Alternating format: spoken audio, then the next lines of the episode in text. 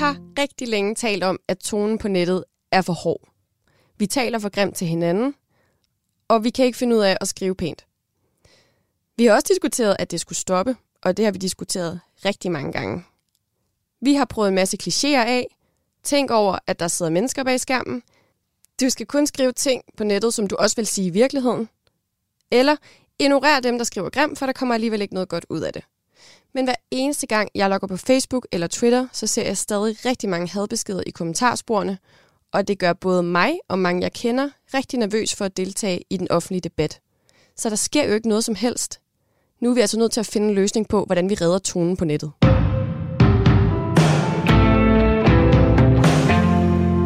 Velkommen til Radio 4 redder tonen på nettet.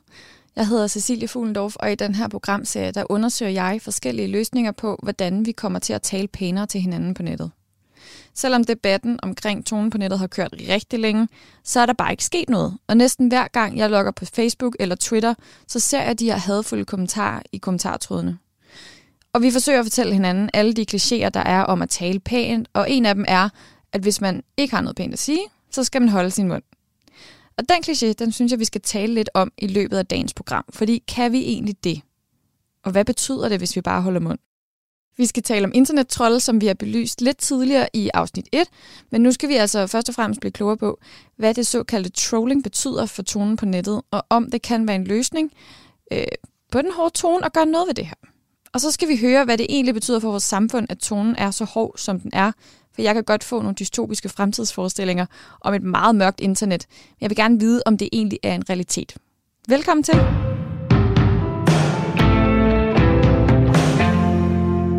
I det her program, der kredser vi jo om den kliché, at hvis man ikke har noget pænt at sige, så skal man holde sin mund.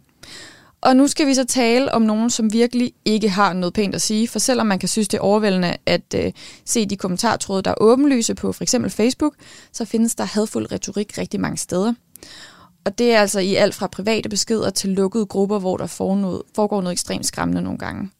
Og bag den her hadfulde retorik, der kan der være dem, vi kalder internettrolle. Vi talte lidt om dem i program 1, da Peter Møller og Brian Mørk var på besøg og debatterede. Men nu synes jeg, vi dykker lidt ned i, hvem og hvad de er. Maja Kalke Lorentzen, du er ekspert i cybersikkerhed og digital dannelse hos ekspertnetværket Cybernauterne. Velkommen til. Tak. Du har sammen med Katrine Emme Tilke og Nana Dahl skrevet bogen Katrol Temme, som handler om især internettroll. For lige at få det på plads. Hvad er en trold på internettet? Jamen, en trold på internettet er en, der... Øh, det kan være mange ting, og det er det, som jeg også er en af pointerne i vores bog. Trold er en adfærdsform snarere end en personlighedstype. Så det kan både være nogen, der, der afsporer eller laver sjov på internettet, øh, med det formål at få folk til at tro på det, de skriver, og ligesom reagere. Og det synes man er sjovt. Øh, det er trolling sådan i sin oprindelige form. Men så er man også begyndt at bruge begrebet og mange andre ubehageligheder på internettet, for eksempel koordineret chikane, koordinerede trusler, sådan forskellige former for øh, orkestreret had mod specifikke personer. Så det er det, som vi beskriver i bogen, det er det her sådan spektrum af internettrolladfærd. Så nogle internettrolde er sådan nogle søde, sjove damtrolde, og nogle er måske mere sådan en ubehagelig bukkebruse. Ja, har det, men har det taget en, en hurtig udvikling, eller er det noget, der udviklet sig langsomt, det her? Altså man kan sige, at der har været trolde på internettet siden internettets helt spæde begyndelse. Så øh, ordet troll kommer egentlig fra en fiskeriteknik. Det har ikke noget med, med sådan øh, store farlige trolde, der bruger at gøre en fiskeriteknik, hvor man sætter mading på kroge, og så trækker dem gennem vandet for at få fiskene til at hoppe på. Og det er ligesom det, som det oprindeligt betød. Så helt tidligt i internettets historie, da der begyndte at være forskellige forer, så var der nogen, der skrev øh, ting, som de ikke mente alvorligt ud på de her forer med det formål at få folk til at hoppe på dem. Og så synes man ligesom, det var sjovt, at de var for dumme til at regne ud, at det, man skrev, ikke var rigtigt. Så det øh, startede som underholdning? Eller sådan? Det starter som underholdning. Okay. Altså, det er jo lynhurtigt, når der kommer en masse mennesker og kan mødes online, og man ikke kan se de andre menneskers ansigt, og måske er man lidt mere teknisk dygtig end dem, eller kender jargonen lidt bedre, så er det sjovt at narre folk. Det er også det, man taler om som sådan internet hoaxes. Altså sådan øh, fupnumre. Okay, ja. Sådan internet fupnumre. Jeg, jeg ved ikke, om du kan huske, for det er mange år siden, der var en øh, sådan et... Øh, kædebrev, der, kæde-e-mail, der var rundt med noget, der hed Bonsai Kittens, altså en, en, et internetfupnummer om, at der var nogen, der puttet kattekillinger ind i flasker, øh, så, så ville de ligesom vokse, så, sm, sådan, så ville de ikke vokse så store, så ville de være ligesom sådan nogle små bonsai-træer. Og det, det passer altså ikke. Der har aldrig været nogen, der gjorde det her. Okay. Men der var nogle internettrolde, der havde regnet ud, at der er rigtig mange katteelskere på internettet. Og det er utroligt sjovt at skrive noget, der ikke passer, og se om de vil hoppe på det, fordi de går så meget op i katte. Og så kunne man ligesom sådan køre den længere og længere ud. Og det er ligesom en, en del af sådan grundmekanismen ved sådan oprindelig satirisk trolling. Det er det her med, det er super nemt at finde på ting på internettet. Ja. Det er super nemt at provokere folk ind i en diskussion og få dem til at bruge rigtig meget tid. Og det kan være vildt underholdende sådan i sig selv at gøre. Og hvad har det så udviklet sig til at være typisk i dag? I dag så, så taler vi jo faktisk om decideret organiserede troldeherrer. Nogle af dem er endda sponsoreret af repressive stater. Øh, for eksempel sådan noget som Internet Research Agency fra Rusland, øh, som er affilieret med deres sikkerhedstjeneste, og som vi ved var med til at prøve at påvirke folkestemningen under det amerikanske valg, eller den vietnamesiske stats øh, hvad hedder det, betalte trolde her, som er pensioneret politi- og militærfolk, der sidder og deler propaganda, eller chikanerer og tror kritiske journalister og menneskerettighedsaktivister. Så, øh, og så er der sådan dem, som man kan sige skriver had og skriver trusler og skriver grimme ting på internettet, som man i nogle situationer også måske vil betegne som nogle trolls. Det er der, hvor det er, eller trolde, det er der, hvor det sådan er, er mere overlagt, øh, mere afsporende og, sådan, og mere hadfuldt. Så, så det er sådan ligesom, det er blevet et meget bredere felt, og det er blevet meget mere alvorligt problem end i det tidlige internet. Ja, fordi så lyder det som om, det både er altså, amatører, der sidder derhjemme, men også altså, professionelle trolde. Mm, det er det. Du kan, du kan hyre professionelle trolde. Hvem er de her typisk som personer? Kan man sige noget om det? Nej, altså en af vores pointer i bogen er også, at, at alle mm. mennesker med en internetforbindelse, øh, der har interageret med andre mennesker, kan være med til at deltage i, i trolling, eller kan udvise trolladfærd. Vi har meget generelt sådan en kulturel forestilling om trolden, som er sådan et kældermenneske, sit en ældre mand, sidder nede i, i en kælder og spiser pizza og får sådan noget sadistisk tilfredsstillende ud af at være tavlig over for andre mennesker. Og det er også sådan en dejlig, nem konstruktion, fordi så kan vi alle sammen blive enige om, når han er jo også ond, og ham bør vi bare ignorere. Mm. Men jeg kan bare se i vores research, at rigtig mange forskellige typer mennesker deltager i troldeadfærd eller i decideret hadfuld og troende adfærd, selvom de ikke er den type. Det kan også være, det kan også være kvinder. Mm. Det kan være øh, unge, det kan være ældre, det kan være folk på alle mulige øh, steder på det politiske spektrum.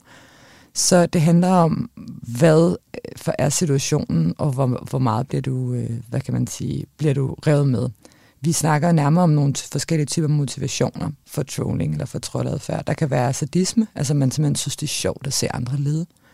Okay, og det er et personlighedstræk, man nærmest har, og så Jamen det er, man, det man får simpelthen, ja, får simpelthen noget ud af det. Okay. Altså får simpelthen noget ud af at gøre andre mennesker ked af det. Man, ja. man hyperfokuserer på nogen, man ikke kan lide, og så er det sådan en ventil. Altså det er en nydelse i sig selv i at se dem blive ked af det, man skriver. Så er der nogle politiske årsager. Der er rigtig mange aktivistiske øh, trolls, hvor målet måske helliger midlet. Okay. Det handler om, at man gerne vil opnå noget bestemt, eller man vil lukke munden på politiske modstandere, eller man, man ser det som en aktivistisk strategi. Så er der det, hvad kan man sige, de egoistiske motiver. Det kan være økonomisk vinding, det kan være, at man kan bygge sig en karriere på og, og være en, en, en edgy person på internettet. Men øh, fordi, okay, hvordan? Og så, er der en, og så er der det, som vi kalder effekt. Altså det er det her, vi alle sammen kan komme til at deltage i, hvor man ligesom troller med, øh, fordi at et eller andet rammer en følelsesmæssigt. Det kan både være, man så sjovt, for eksempel den her 100.000 store, øh, mand, store mobbegruppe og Fensimentum, hvor der var rigtig mange ret almindelige unge mennesker, som ligesom trollede med, fordi det var sådan, man gjorde det, og det var sjovt, og de tænkte ikke rigtigt over det. Det var en gruppe på Facebook. Det var en Facebook-gruppe, som var aktiv for nogle år siden, ja. ja og, som, og som ligesom bestod rigtig meget af mobning, grænseoverskridende humor, og som også begyndte at spille over sine egne bredder. Altså en ting er, at man sidder og deler grænseoverskridende grov humor i en lukket Facebook-gruppe. Det skal man jo sådan set være velkommen til. Men problemet var, at det begyndte det? at gå ud over det begyndte at gå ud over andre mennesker ude for gruppen. Ja. Men så, fordi du siger, det skal man egentlig have lov til. Altså, det, du tænker, at hvis det bare handler om dem, der er i gruppen, og alle er med på de spilleregler, så er det egentlig okay, de findes, de her lukkede grupper, eller hvordan? Altså, jeg synes, det er okay, der findes lukkede grupper, og jeg synes, det er okay, at man... Øh, jeg, jeg synes, at Danmark har en god tradition med at have meget, meget hvide rammer for ytringsfriheden. Det, som er problemet, er jo selvfølgelig, at rigtig mange af de her grupper, de ender med at udvikle sig over i noget, der minder om hadfællesskaber, i stedet for steder, hvor du ved, man går til stålet, og man har en bestemt tone, der sker også tit det, at du starter måske med en gruppe på 10-15 mennesker, og I kender hinanden, og I ved godt, hvad det betyder, når man skriver sådan en her joke. Mm. Det kender du sikkert også. Du har nogle venner, du har. Man har noget internt. Med man nogen. har noget internt, ja. man har en jargon, som man aldrig kunne finde på at sige til nogen, man ikke kender, fordi det er ligesom sådan, vi kender godt hinanden, vi ved godt, hvad vi egentlig mener med ja. det her. Men så vokser den så lige pludselig til 300 mennesker. Og en af de ting, som der er på internettet, det er, at folk kan ikke aflæse ironi, for eksempel. Altså, er det for sjov? Hvad mener du med det for sjov? Hvordan er det ironisk? Og derudover så taler man om det, som man kalder irony poisoning. Altså noget, man først synes er for sjov, og det er ironisk, stille og roligt sådan inkorporerer sig i ens tankesystem, og så måske ikke er så sjovt længere. Mm. Og det er også noget, man ser i hadfællesskaber, at folk faktisk ægte overtager de her holdninger, som de i starten lavede sjov med, og de her ironiske sådan Hitler-memes, døde baby-memes, voldtægts-memes, sexist-memes, det pludselig bliver optaget som sådan, opfattet som ægte sjov. Okay. Og så har man jo problemet. Du siger det her med, at, øhm, at der er nogen, der ligesom kan leve af det, både økonomisk, men også ved at være sådan lidt edgy person på nettet. Hvorfor er det, at hvorfor er det resten af internettet ligesom giver dem lov? Hvorfor er det, man følger med i det her? Hvorfor er det, man bliver, hvorfor er det, man falder for det her trolling? Man kan sige, at det er jo god underholdning. Altså hele den her idé med, at, at det er sjovt at se nogle åne andre. Vi kender jo også nogle her typer fra den danske debat, som ikke nødvendigvis er internetbaseret kun, men også er du ved, debattører, øh, journalister, altså nogen, der sådan er gode til at gå til stålet og hænge andre lidt ud. Og så kan man grine af det. Vi har jo også haft en, en sådan kan man sige, en professionel partitroll i Rasmus Paludan. Han er jo også sådan en, der ved provokationen mm. får opmærksomhed. Ja. Altså han, han stiller sig op og provokerer så meget, så folk ender med at filme ham og kommentere på ham hele tiden, og på den måde får han ligesom tvunget sig ind i mainstream-medierne. De fleste børn og unge i Danmark vidste jo godt, hvem Paludan var mange år før, at danske mainstream-medier beskæftigede sig med ham. Ja, fordi han har været på YouTube. Han har været på YouTube, ja. men han er også super god til den der... Han er en, altså, han er en offline troll, kan man sige. Ikke? Altså, det er så provokerende, det han siger, at man kan ikke undgå at forholde sig til det, og dermed så får man ham også ind og får folk til at forholde sig til ham. Det er svært at undlade at forholde sig til ham, fordi ja. er man så stille i forhold til nogle af de ting, han står og siger. Og så øh, kan, kan, gør han også det, som mange andre øh, trolls også gør, hvis man prøver at sætte ind over for det, så er det sådan lige min ytringsfrihed. Altså det er min ytringsfrihed. Og man har også altid den der mulighed for at sige, at det er bare for sjov. Og det er også rigtig effektivt. Okay. Hvor meget sker der under overfladen af det her trolling, som, og had på nettet egentlig generelt, som vi jo ikke bare lige måske kan se på Facebook og i trådene? Jamen altså, Facebook er jo kun en lille bitte del af internettet, ja. heldigvis. Selvom jeg godt ved, at nogle gange så kan det føles som om Facebook er hele internettet. Også fordi, at Danmark er så meget et Facebook-land, og når vi taler om debat på nettet og tonen på nettet og alle de her ting, så er det tit meget Facebook, vi fokuserer på. Og det, det gør, at vi nogle gange kan komme til at glemme, at der er rigtig mange andre dele af internettet, vi kan komme til at overse nogle ting. Øhm, der er rigtig meget andet, hvad kan man sige, der er mange andre subkulturer, både positive og negative, og der er også rigtig mange af de her sådan mere organiserede grupper, som bor et andet sted end Facebook. Hvor er det hen? Det er på eksempel på, på sider som 4chan, eller det kan være i lukkede grupper på den krypterede besked-app, der hedder Telegram. Og 4chan er? 4chan øh, er et, øh, et internetforum, hvor alle er anonyme, og så er der ligesom forskellige undersider, hvor man kunne diskutere forskellige ting. Blandt andet det, der hedder Politically Incorrect, som ligesom er brandet som et, øhm, et sted, hvor der er politisk debat, uden filter, uden alt det her politiske korrekthed, hvilket i praksis har betydet, at det er blevet et meget højere ekstremt og meget hadfuldt bort. Der er også nogle andre boards, hvor der bliver delt hævnporno, nøgenbilleder, afpresningsvideoer. Det er et rigtig, ofte rigtig, rigtig ubehageligt sted. Øhm, og der bliver tit koordineret sådan nogle, hvad kan man sige, påvirkningskampagner, chikanekampagner, meme, øh, hvad hedder det, sådan koordinerede meme-kampagner, og hvor man også har en selvidentitet, som at være nogle 4chan trolls, og det synes man er fedt. Okay. De fleste mennesker har jo ikke lyst til at blive kaldt en troll, men, men det har man ikke noget med her. Er det sådan et sted, det starter, når, vi så, når det så måske popper lidt mere op på de mainstream øh, sociale medier, som, som flere er så med på? Det kan det godt være. Altså et eksempel på, øhm, på noget, der i hvert fald var delvis koordineret på 4 Det var den her modreaktion mod den her SAS-reklame. Den ved jeg ikke, om du kan huske. Sidste år, forrige år måske? Jeg mister min tidsfornemmelse her under corona. Ja, jeg, ja, det kan jeg faktisk heller ikke huske. Men jeg kan huske, at der startede en kæmpe, ja, der startede en kæmpe modreaktion, fordi mm. de havde lavet en reklame. Nu må du lige hjælpe mig med at have forklaret præcis, hvad der var, der skete. De havde lavet en reklame, hvor de starter med at sige, hvad er det, der er virkelig skandinavisk? Faktisk ikke noget. Og så viser det ligesom nogle forskellige ting, vi forbinder med Skandinavien. Råbrød, om det er fra Tyrkiet, og det ved ikke, sild er fra Estland, eller, altså det var sådan yes. nogle ting, ikke? Ja, så vi ikke havde noget tilbage i Danmark. Ja, mm. eller Skandinavien. Skandinavien. Og så var der ligesom mange billeder af folk med forskellige etniciteter, som viser sådan, at vi er også fra Skandinavien. Og det var ligesom sådan en, en pointe med, når man det her, det, det er godt at rejse, og så udveksler man ting, og der er ikke nogen oprindelighed. Og det faldt både nogen, der er SAS' kunder for brystet, men det faldt især rigtig meget af sådan det, den yderste højrefløj for brystet. Fordi der har man, øh, og, og den yderste, vi taler altså også nogle nynazistiske grupper i Sverige, som jo meget har den her oprindelighedanke mm. og en idealisering af Skandinavien, hvor man ikke har lyst til at have det her narrativ. Og det betød så, at de begyndte at poste indhold om den her reklame. En hel masse både YouTube-influencer, Facebook-grupper, Twitter-konti, som er affilieret med det, den yderste højrefløj. Ikke i Skandinavien nødvendigvis. Der var nogle svenskere, men der var også nogle amerikanere, nogle englænder og alt muligt. Og begyndte sådan ligesom koordineret at lave en modreaktion på den her. Og der kunne man også se ind på 4chan, der blev delt adresser på de mennesker, som arbejdede på reklamebureauet, der havde lavet den. Der blev ringet en bombetrussel ind der blev sendt trusler øh, til, til dem, øh, og de var ligesom, man blev opfordret til sådan at name and shame dem, ikke hænge dem ud. Ja. Øhm, så der kan man sige, der er der tale om noget, som er orkestreret.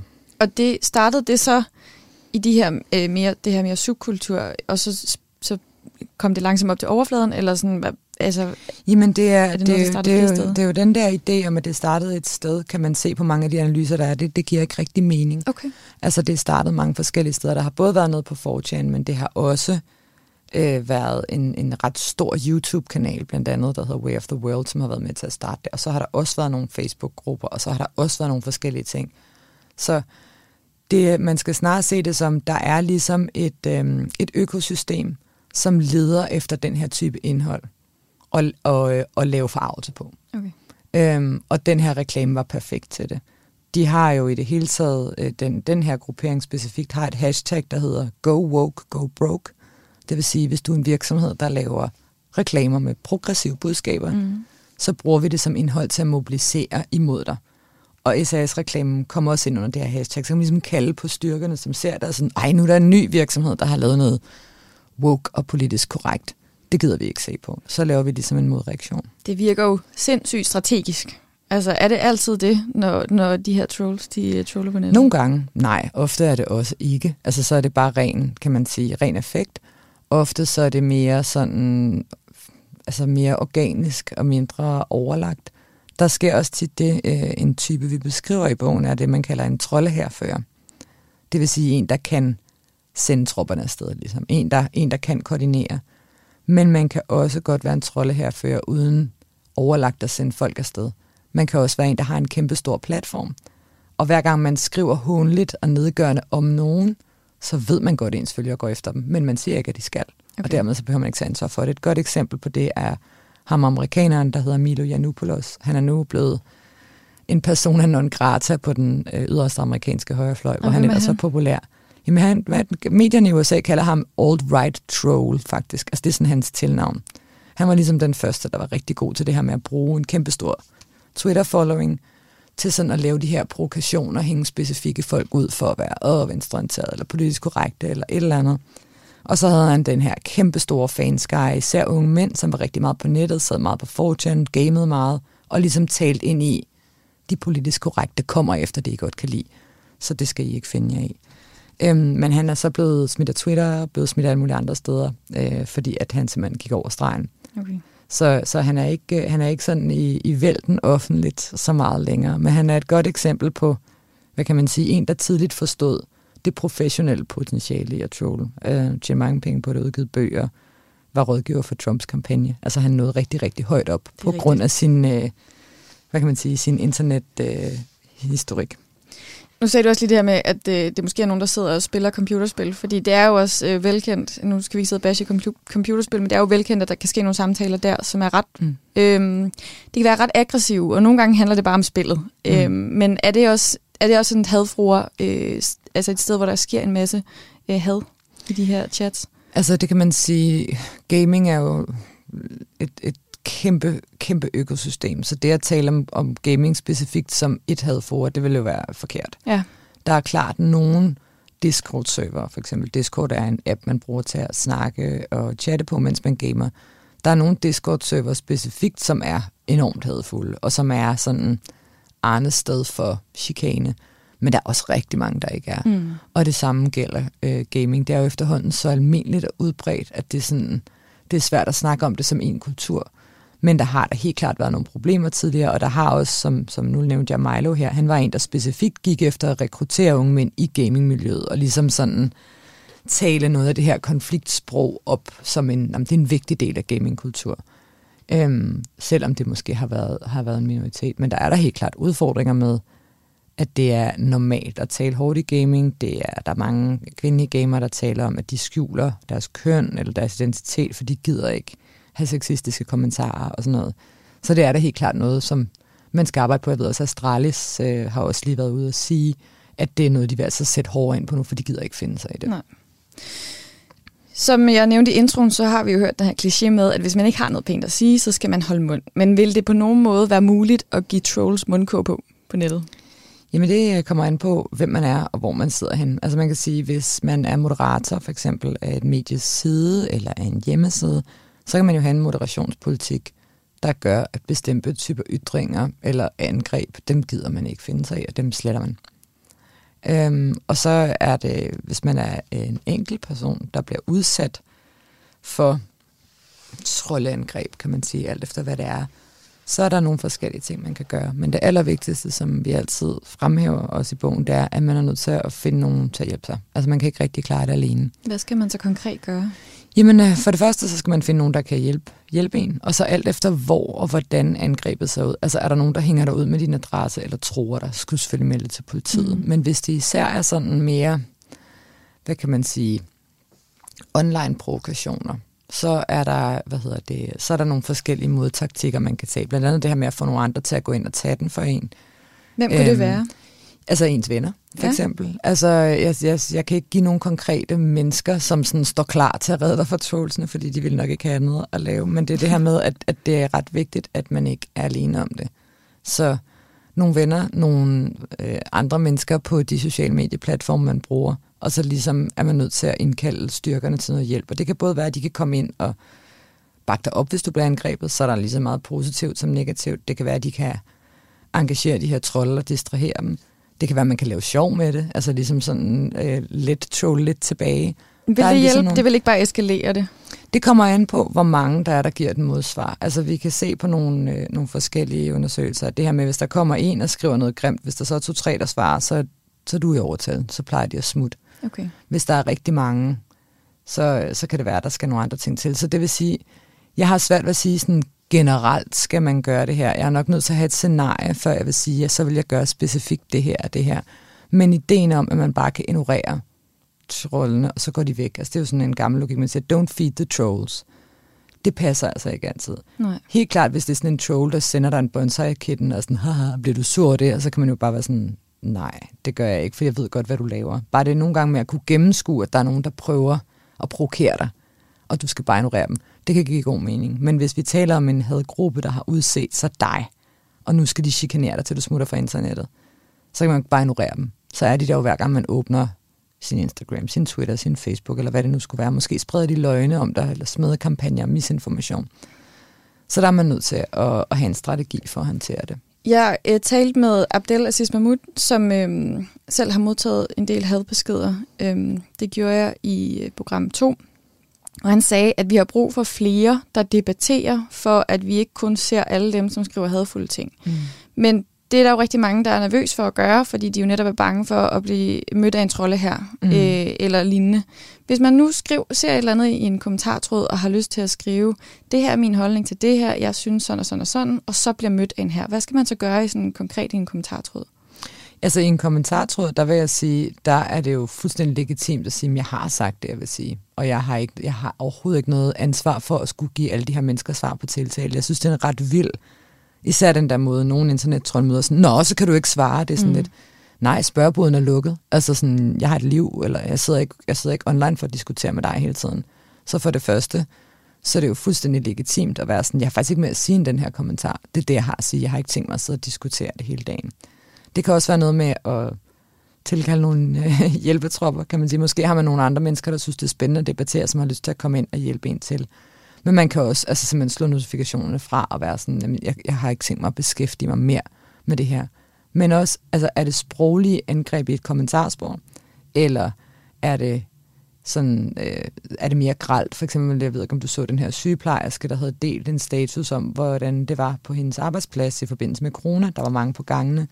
Og så var der sådan nogle øh, coronaskeptiske, hvis vi skal bruge et pænt ord, eller konspirationsteoretikere, som mente, hun løg, og begyndte sådan at lede efter hende. Altså find hende, find hendes adresse. Fysisk? Okay. Ja, altså at, på nettet. Altså mm. det var sådan, de ville finde frem til hendes adresse. Her er hendes hus, det her hedder hendes mand.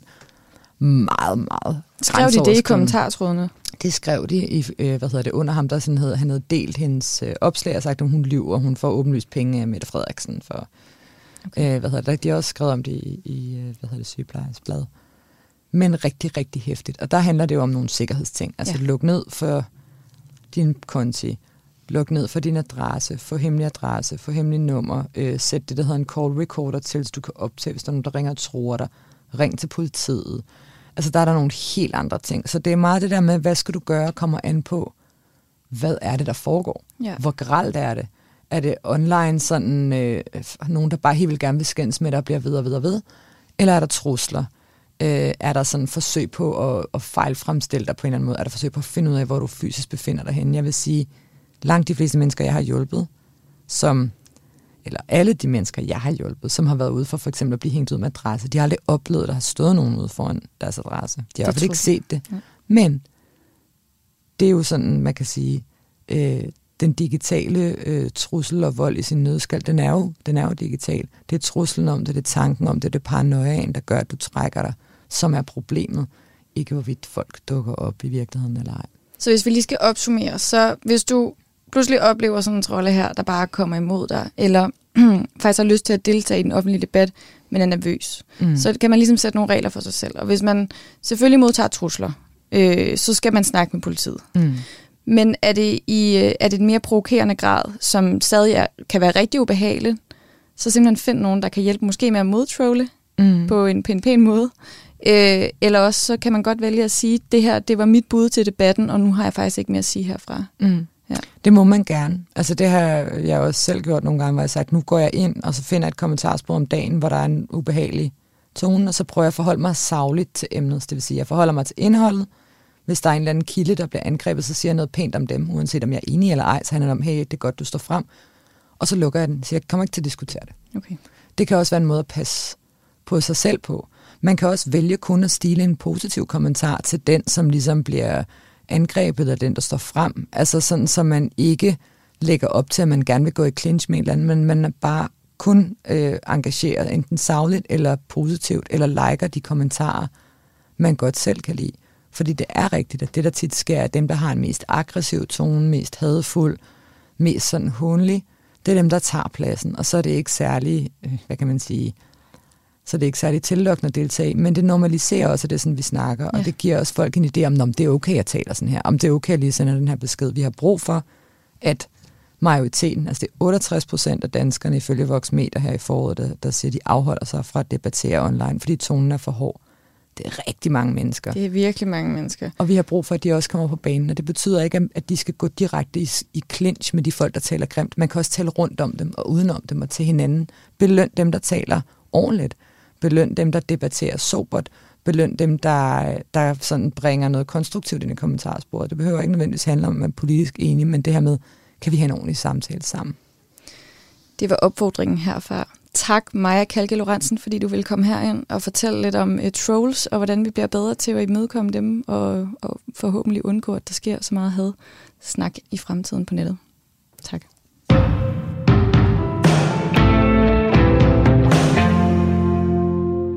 Nu har vi talt lidt om trolde, men nu er du i studiet Sofie Ol Winkler, rapporter på programmet. Velkommen til. Ja, hej. Hej. Du har fundet en rapport, som er udgivet af Institut for Menneskerettigheder, der blev udgivet i 2017. Mm. Og den siger lidt om, hvem det især går ud over, når der bliver skrevet hårdt på nettet. Kan du ikke lige fortælle, hvad den her rapport den hovedsageligt kommer ind på?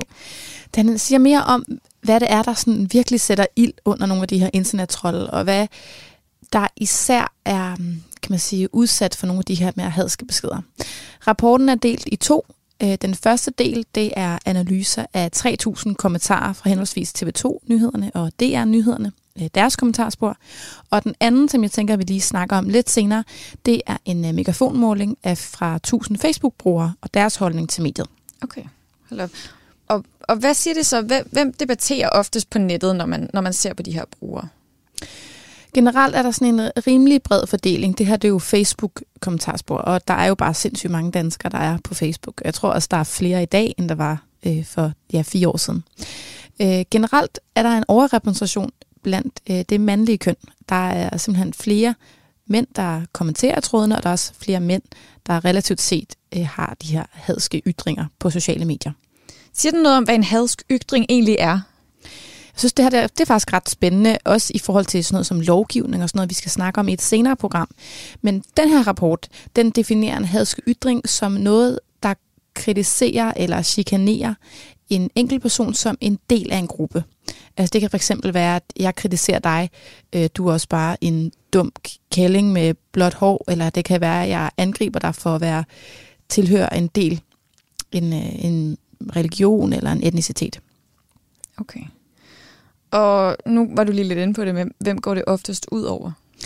Man kan sige, at det, som rapporten siger noget om, at det er de emner, som virkelig tænder øh, ilden under folk. Og vi skal huske, at det her det er jo alt sammen fra nyheder, Facebook-sider. Ja. Men det er sådan nogle emner som religion og tro, det er en pulje, øh, flygtninge og asylpolitik, en anden gruppe, og sådan noget som ligestilling. Det er top 3 øh, af, kan man sige, dem, der bonger max ud på hadske kommentarer i kommentarsporene.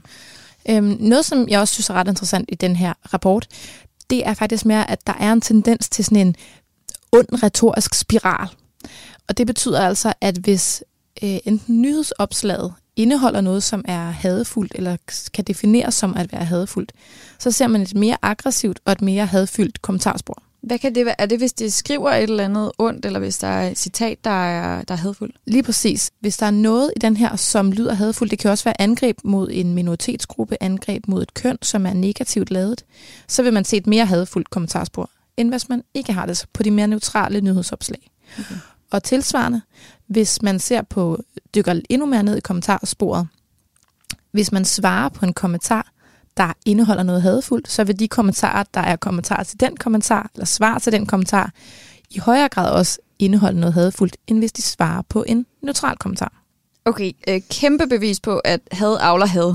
Lige altså, præcis. Men det kan jo også tænke at være mega svært at komme ind og have lyst til at øh, tilføje noget savligt, fordi hvis man bare ser, at det hele det, det nærmest er hadfuldt fra starten af, så skal man godt nok lige finde noget mod og noget overskud, sådan vil jeg selv føle det i hvert fald, for at gå ind og, og, og gå i clinch med dem her? Ja, helt sikkert. Må jeg lige komme med noget andet meget, meget hurtigt, som jeg selv synes er ret Virkelig? spændende. Øhm, en af de her øh, en af de ting, rapporten også dykker ned i, det er, hvilke karakteristika, som folk typisk retter hadet imod, så at sige. Ja. Altså når de skriver en hadfuld kommentar, så kan den godt høre et under et eller andet emne, men hvordan er det, de hader? Hvad er det for en del af en person eller en gruppe, de hader imod?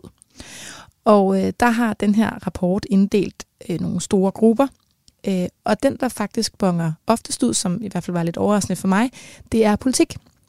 Altså det er kritik af folks politiske overbevisning eller ideologier. Okay. Øh, og især i den her rapporten viser faktisk også, at rød blok, eller det at tilhøre rød blok, øh, er lidt mere udsat end det at tilhøre blå blok. Okay.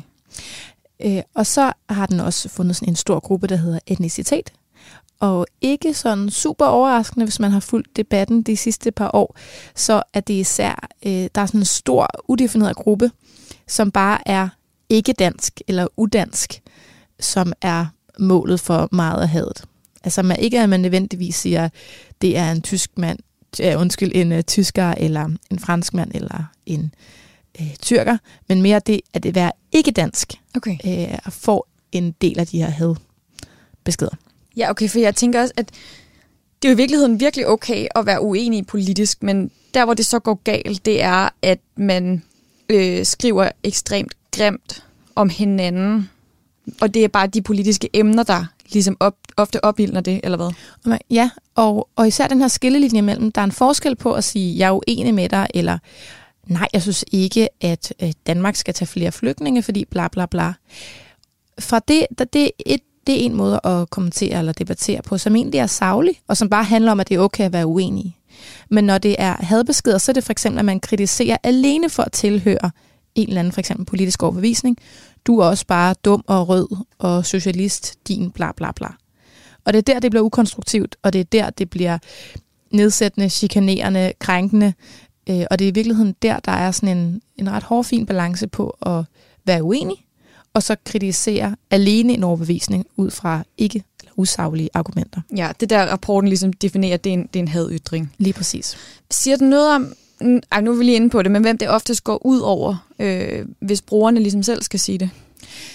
Ja, altså den anden halvdel af rapporten, den, det er en øh, megafonmåling, som har interviewet 1000 Facebook-brugere om deres holdning til mediet og deres oplevelser på platform. Og på tværs af aldersgrupperne er der en relativt stor andel, der har oplevet noget ubehageligt eller hadskt på nettet. Spørgsmålet var formuleret som, at du har du oplevet at blive talt grimt til online, og gennemsnitligt svarer en tredjedel faktisk ja. Det, der springer i øjnene i forhold til det her spørgsmål, det er gruppen af de 18-29-årige, hvor 51 procent faktisk har oplevet at blive talt grimt til, mod bare 26 procent af brugerne, der er over 60. Okay, hold op. Det er selvfølgelig stadigvæk alt for meget, men det er næsten dobbelt op. Så det, du er mere udsat, hvis du er ret ung Ja. og, og deltager i de her debatter. Lige præcis. Okay. En anden spændende ting i den her megafonundersøgelse, det er, at man har spurgt, hvilken grad af had, det er lidt en sjov øh, formulering her, men ja, hvilken grad af had, skala. ja, er den, øh, er den mest ubehagelige kommentar, du har fået. Fra sådan noget krænkende over til chikanerende til decideret truende adfærd.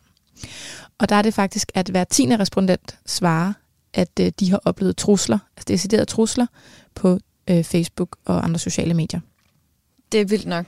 Det synes jeg er ret vildt, og øh, i virkeligheden også et, synes jeg i hvert fald et stort demokratisk problem, at man, det, man får ikke lyst til at deltage i en debat, hvis man enten er for eller imod flere flygtninge i Danmark, at man så øh, bliver troet på ens personlige liv øh, og lemmer for at mene det ene eller det andet.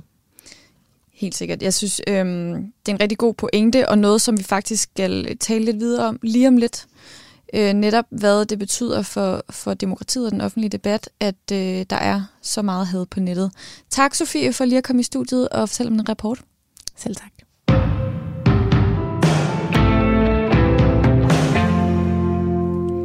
Vi har talt en del om, hvordan den hårde tone på nettet betyder noget for den enkelte, men vi har kun lige kort berørt, hvad det betyder for vores samfund. Så det synes jeg, vi skal sætte lidt mere fokus på nu. Mads Eberholz, du er lektor i journalistik og ekspert i sociale medier, og du ved rigtig meget om, hvad sociale medier gør, og hvordan det påvirker demokratiet. Mm. Velkommen til. Tak.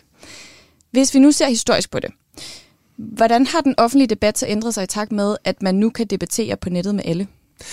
Altså først og fremmest så er den jo ændret sig, fordi der er kommet enormt meget mere.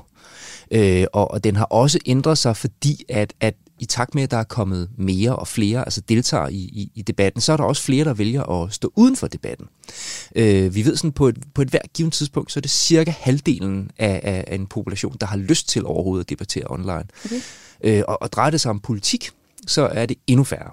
Så derfor så kan man sige, at, at det, der er sket, det er, at, at der er øh, nogle øh, ganske få typisk meget aktive mennesker, der driver noget debat frem. Og det gør så, at der er nogle flere, der deltager ud over det. Men, men, men generelt set, så kan man sige, at det, det, det allerstørste det er, at det er blevet mere, og det er blevet synligt for alle, at der er blevet mere af det.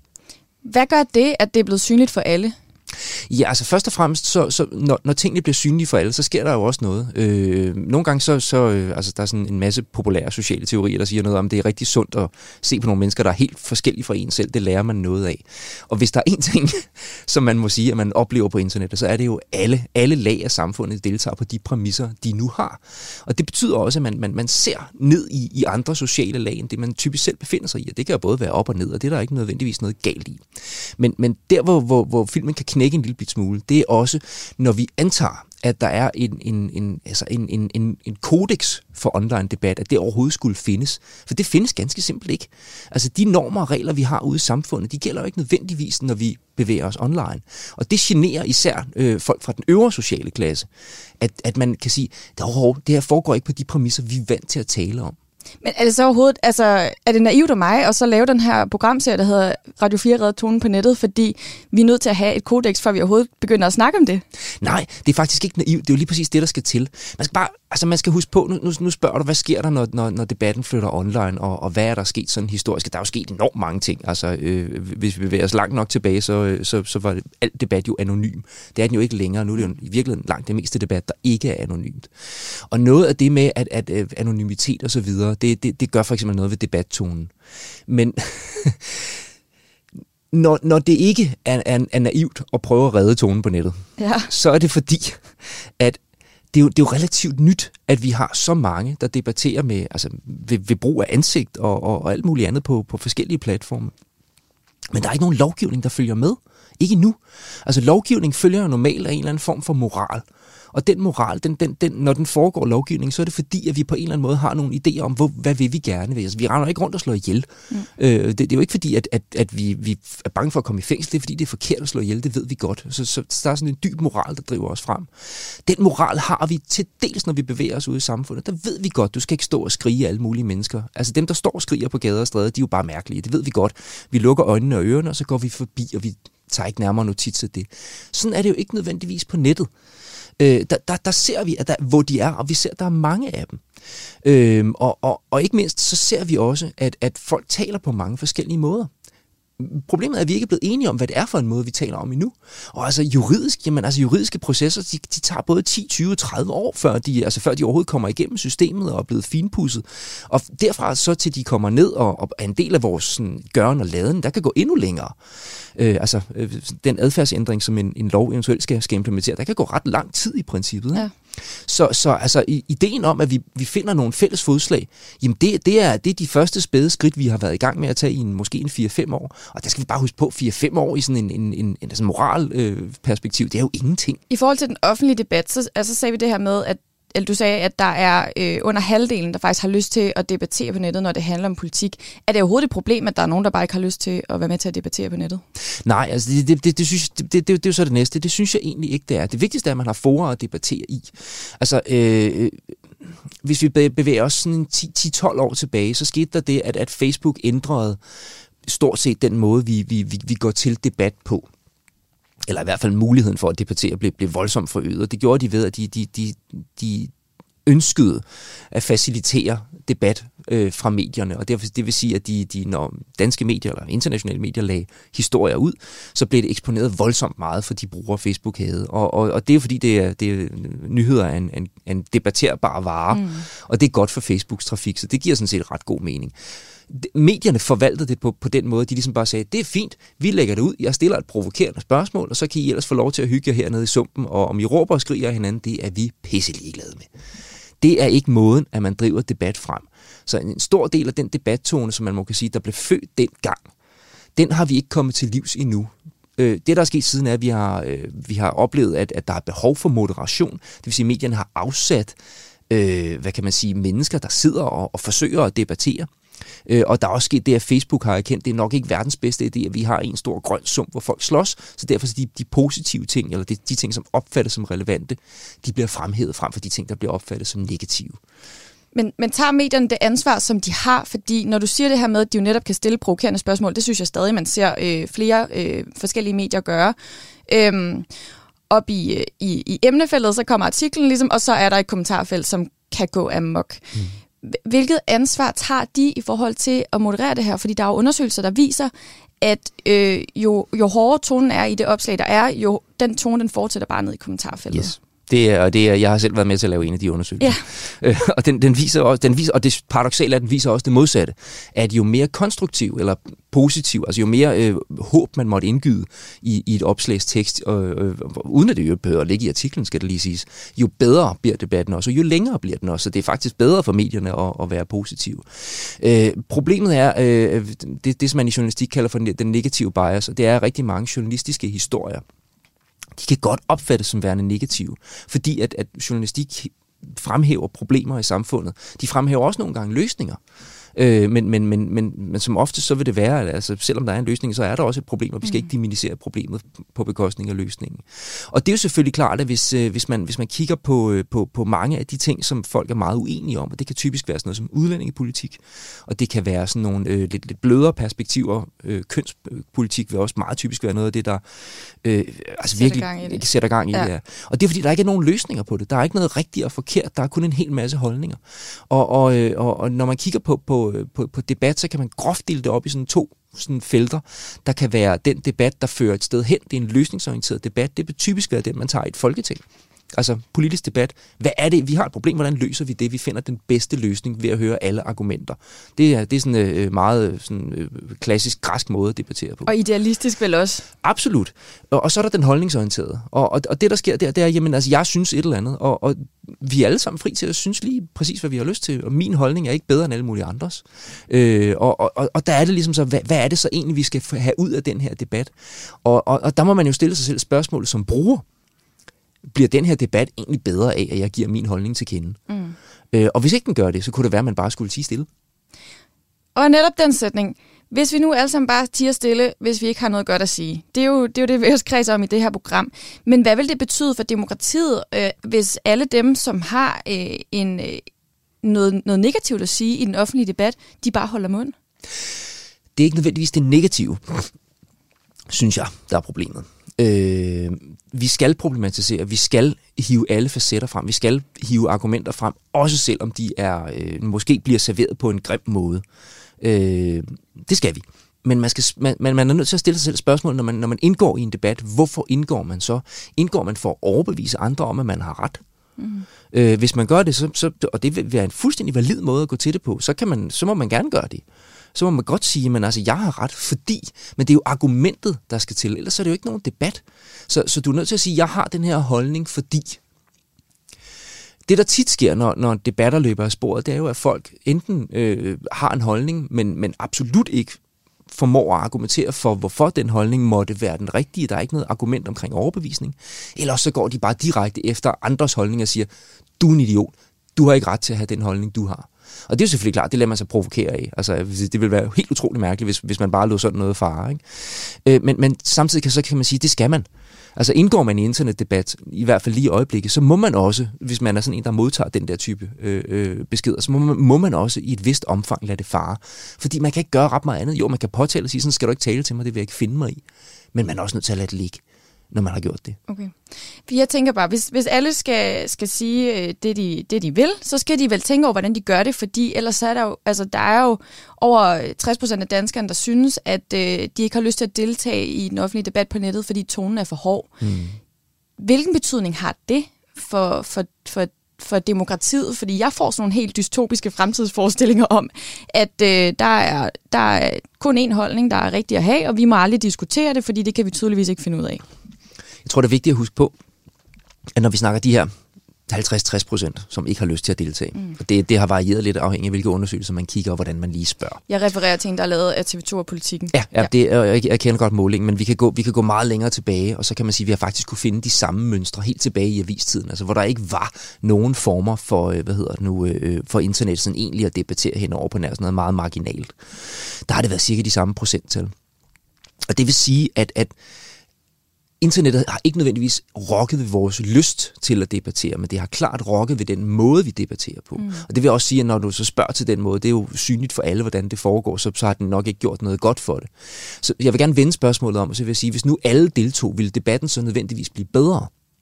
Og det er jeg ikke sikker på, at den ville. Okay. Ikke, hvis, jamen ikke hvis vi ikke gjorde den bedre. Altså ikke hvis vi ikke på en eller anden måde var enige om, at spillereglerne skulle være på en bestemt måde idealistisk kan det naturligvis godt være, at den cirka halvdel, der ikke deltager, den ville alene med deres tilstedeværelse kunne vende og skabe en helt anden debattone. Det ved vi simpelthen ikke.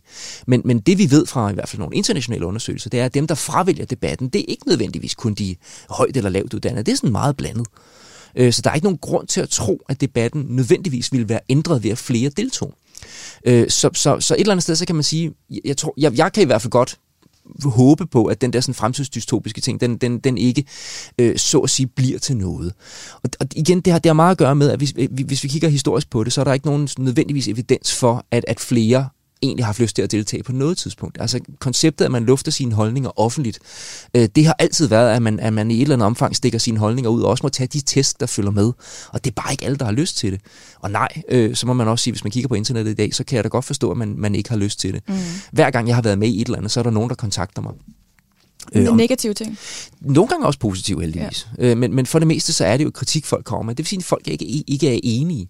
Og, og øh, for det meste, så er jeg med, med, med at give folk et svar. Øh, men, men, øh, men, men altså, det, det, sådan det er jo. Mm. Øh, det er jo okay at være uenig, det er jo mere måde, man så siger det på. Ikke? Det er lige præcis det. Nu øhm, snakker vi om nogle løsninger, og, øh, og du siger, at øh, der skal nogle moralske og nogle øh, juridiske løsninger til, at vi får lavet et kodex for, hvordan vi debatterer på nettet.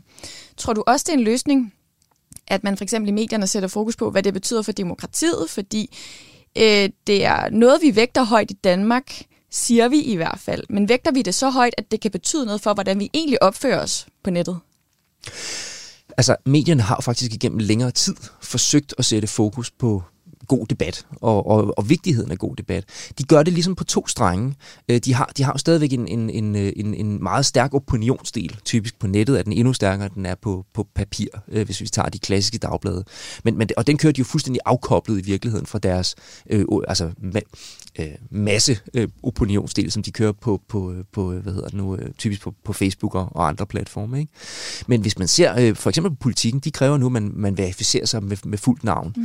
Øh, de havde ikke lyst til, at man... Øh, øh, altså, at man, man, man bare skulle debattere anonymt. Og det kan der være rigtig mange gode grunde til. Anonym debat, det er noget, fanden har skabt rent udsagt. Hvorfor egentlig det? Ja, det er fordi, i hvert fald hvis den foregår øh, øh, umodereret, så sker der typisk det, at, at folk de, de, de netop kan, kan smide en masse bredsider afsted, uden at man, altså, så finder jeg, det er jo bare et dæknavn, who cares, jeg behøver ikke stå på mål for det.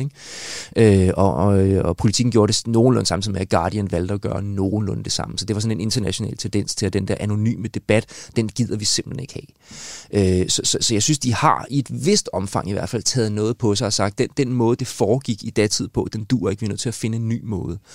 De har ikke helt taget den her på sig med, at, at, at der rent faktisk er et, et, et, et, et internet gennem nogle sociale medier. De synes stadigvæk, at det er ret vigtigt, at folk får lov at debattere mm. på sociale medier. Og hver eneste gang, jeg har spurgt en mediechef, så er der ikke nogen, der kunne give mig et eneste kvalificeret par svar på, hvor, hvorfor det egentlig gavner demokratiet. Altså, der er masser af forer, hvor folk kan debattere. Det er slet ikke det. Men er det medierne, der skal facilitere den her altså folkelig demokratiske debat på nettet, folket imellem vel at mærke. Det er, det, det er ikke nødvendigvis en mediedemokratisk funktion øh, den, den har vi stadigvæk i opinionssiderne og, og kommentarer, debat og alt muligt andet, som, som, som de kører som redaktionelt element. Ikke? Så det der medierne, de måske sætter en grænse for, hvad de vil tage ansvar for?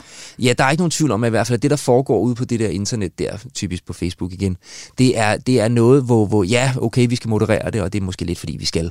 Øh, fordi der er nogen, der har sagt, at det er nok en meget god idé. Øh, men, men de kan ikke nødvendigvis nå at moderere det hele. Mm. Og det er også fair nok. Mads Eberholz, tusind tak, fordi du var med og, øh, og satte lidt fokus på, hvad det egentlig kommer til at betyde for os øh, rent demokratisk. Selv tak.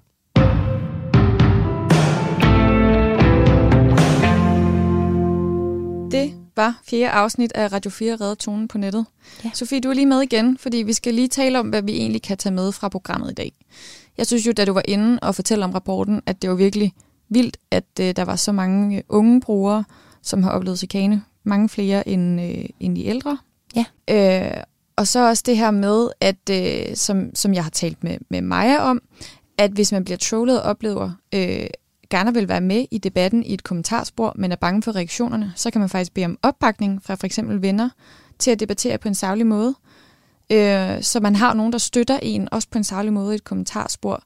Og forhåbentlig kan der så komme lige så mange gode og, og konstruktive kommentarer, som der måske er hadfulde kommentarer. Ja, og må jeg lige bryde ind, mm. fordi en af de ting, som øh, vi også skal snakke om næste gang, ved jeg, det er sådan noget med politik og ansvar, som øh, Maja også var en lille bitte smule inde på. Øh, og rapporten siger faktisk også en lille smule om, hvad brugerne synes, eller hvor brugerne synes ansvaret ligger. Og det er faktisk sådan, at øh, for henholdsvis 70 procent af mændene og 83 procent af kvinderne synes faktisk, at en stor del af ansvaret for at moderere bedre og hårdere, det ligger hos de medier, der bruger platformene. For eksempel DR Nyheder og TV2 og sådan nogle ting. Okay. Det, altså, det er helt sikkert så en løsning, jeg synes, vi skal se på næste gang, om, øh, om det er hos medierne, at øh, vi finder en øh, måde at løse problemet med den hårde tone på nettet på. Programmet i dag var produceret af Beam Audio Agency for Radio 4, og redaktionen består af Sofia Olvinkler og mig, Cecilie Fuglendorf. Tak fordi du lyttede med.